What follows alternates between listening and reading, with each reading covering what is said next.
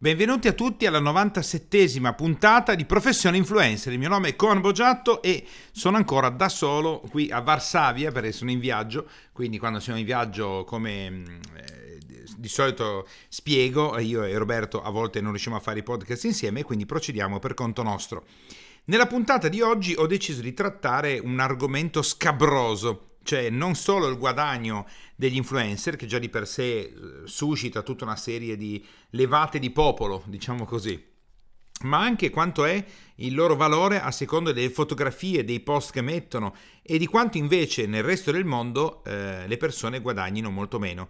Prendendo spunto da un articolo secondo me molto interessante del Sole 24 ore, da poco uscito, che parla appunto della differenza per quanto riguarda la globalizzazione, di quante persone possiedono la maggior parte del, del patrimonio, comunque del, del, capitale, e quante invece sono poche persone, che, eh, po- che, cioè tantissime persone che guadagnano molto molto poco. Intanto eh, portiamo qualche dato, no? se dice, cita l'articolo, secondo la Instagram Rich List del 2018, un solo post della prima influencer al mondo, che è Kylie Jenner, modella imprenditrice vale un milione di dollari. O pensate, un post un milione di dollari. Quando abbiamo fatto altri podcast dove parliamo del valore, la cosa interessante è che alcune persone dicono: Ah, eh, avrei potuto fare altro. Lo so che è interessante questo. Comunque, la, la influencer di cui ho parlato adesso è la miliardaria più giovane del mondo. E pensate, e pensa, che ha raggiunto questo traguardo a soli 21 anni e supera come ricchezza anche Mark Zuckerberg eh, sembra impossibile, uno dice senti ho creato Facebook, ha cambiato tutto il mondo, i social media, è inevitabile, cioè pensare che ti piaccia o meno Zuckerberg comunque con Facebook ha cambiato tutto il pianeta, il modo di comunicare, eppure questa mm, influencer lo supera in ricchezza, è interessante. E andiamo a vedere allora il valore delle fotografie. Selena Gomez, una sua fotografia vale 800 mila dollari. Kim Kardashian e Cristiano Ronaldo 750 mila dollari. Una foto di David Beckham, ormai svalutato, 300 mila euro. Quindi eh, la prima parte della classifica ci sono calciatori, personaggi televisivi e così via.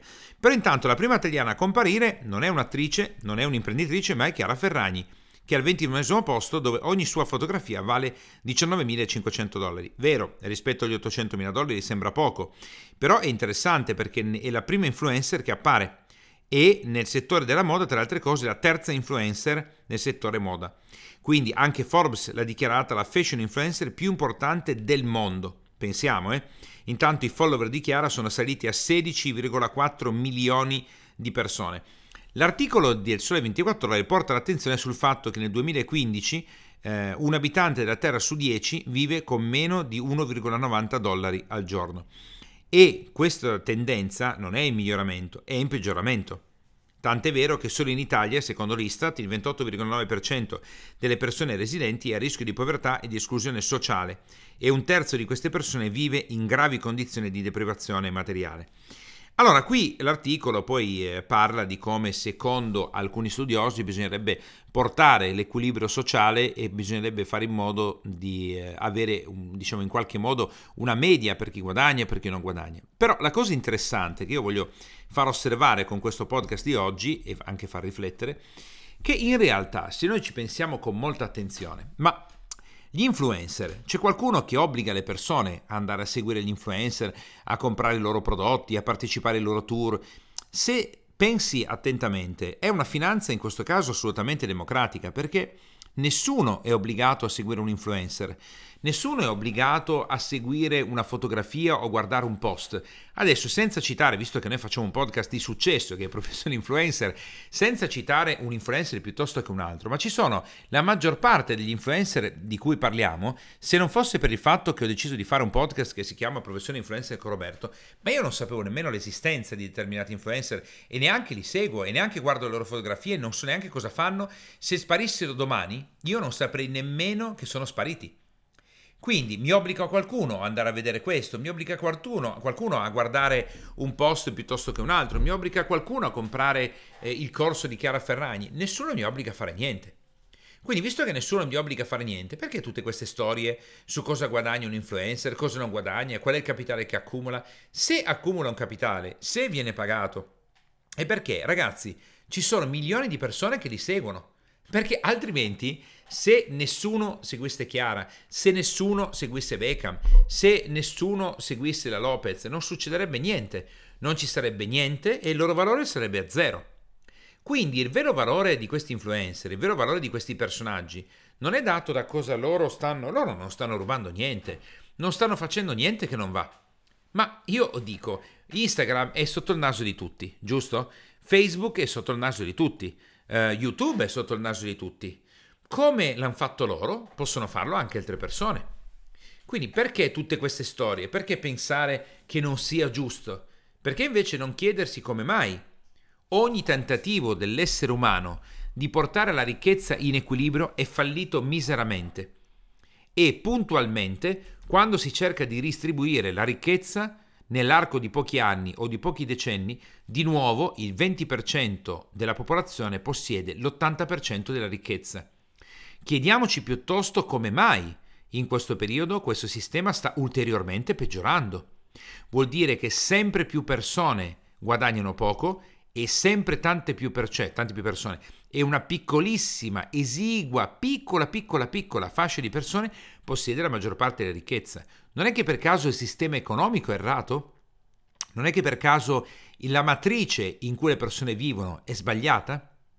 Invece di portare l'attenzione sull'influencer X piuttosto che Y che dovrebbe, dovrebbe essere più tassato, dovrebbe pagare più imposte, dovrebbe avere questo, dovrebbe avere quello, bisognerebbe porre dei limiti, dovremmo chiederci come mai una società come quella attuale fa sì che le persone occidentali passino la maggior parte del loro tempo su device a guardare vite di altre persone senza vivere la propria vita? Questo sì che sarebbe un, un argomento interessante. E chi sta permettendo tutto questo? Chi è che sta spingendo per queste cose? Non esiste da tempo una radio-televisione italiana, la RAI, che per anni ha inchiodato le persone davanti alla televisione? che ha permesso, diff- e ha, di- ha permesso, e ha diffuso tutta una serie di comunicazioni che oggi sono imbarazzanti se pensi che alcuni dicono ah ma TikTok fa schifo e ci sono quelli che fanno ridere e ci sono quelli che fanno le facce perché Jim Carrey non è venuto, a, non è venuto alla ribarta facendo le facciazze perché Drive-In degli anni 80 non faceva pena, se oggi noi Drive-In lo mettessimo su TikTok, che senso avrebbe? La maggior parte delle persone direbbero, ah ma che stupidaggine, eppure quella era una trasmissione di spicco delle reti televisive.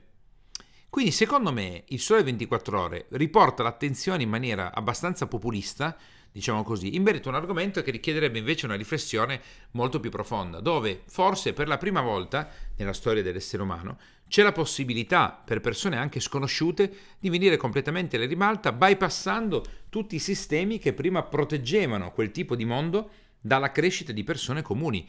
E quindi dovevi avere la mazzetta, dovevi avere il contatto, dovevi passare da... Mentre invece un TikTok ti consente di fare in modo, cioè consente a una persona che magari è veramente un artista preparato e veramente delle capacità io ho raggiunto 2 milioni di visualizzazioni su un mio video su TikTok, abbiamo fatto una diretta anche su questo, ma io non ho pagato le mazzette a nessuno, non ho eh, dovuto ungere le ruote da qualche parte, non ho dovuto dei, scendere a compromessi, non ho dovuto fare niente.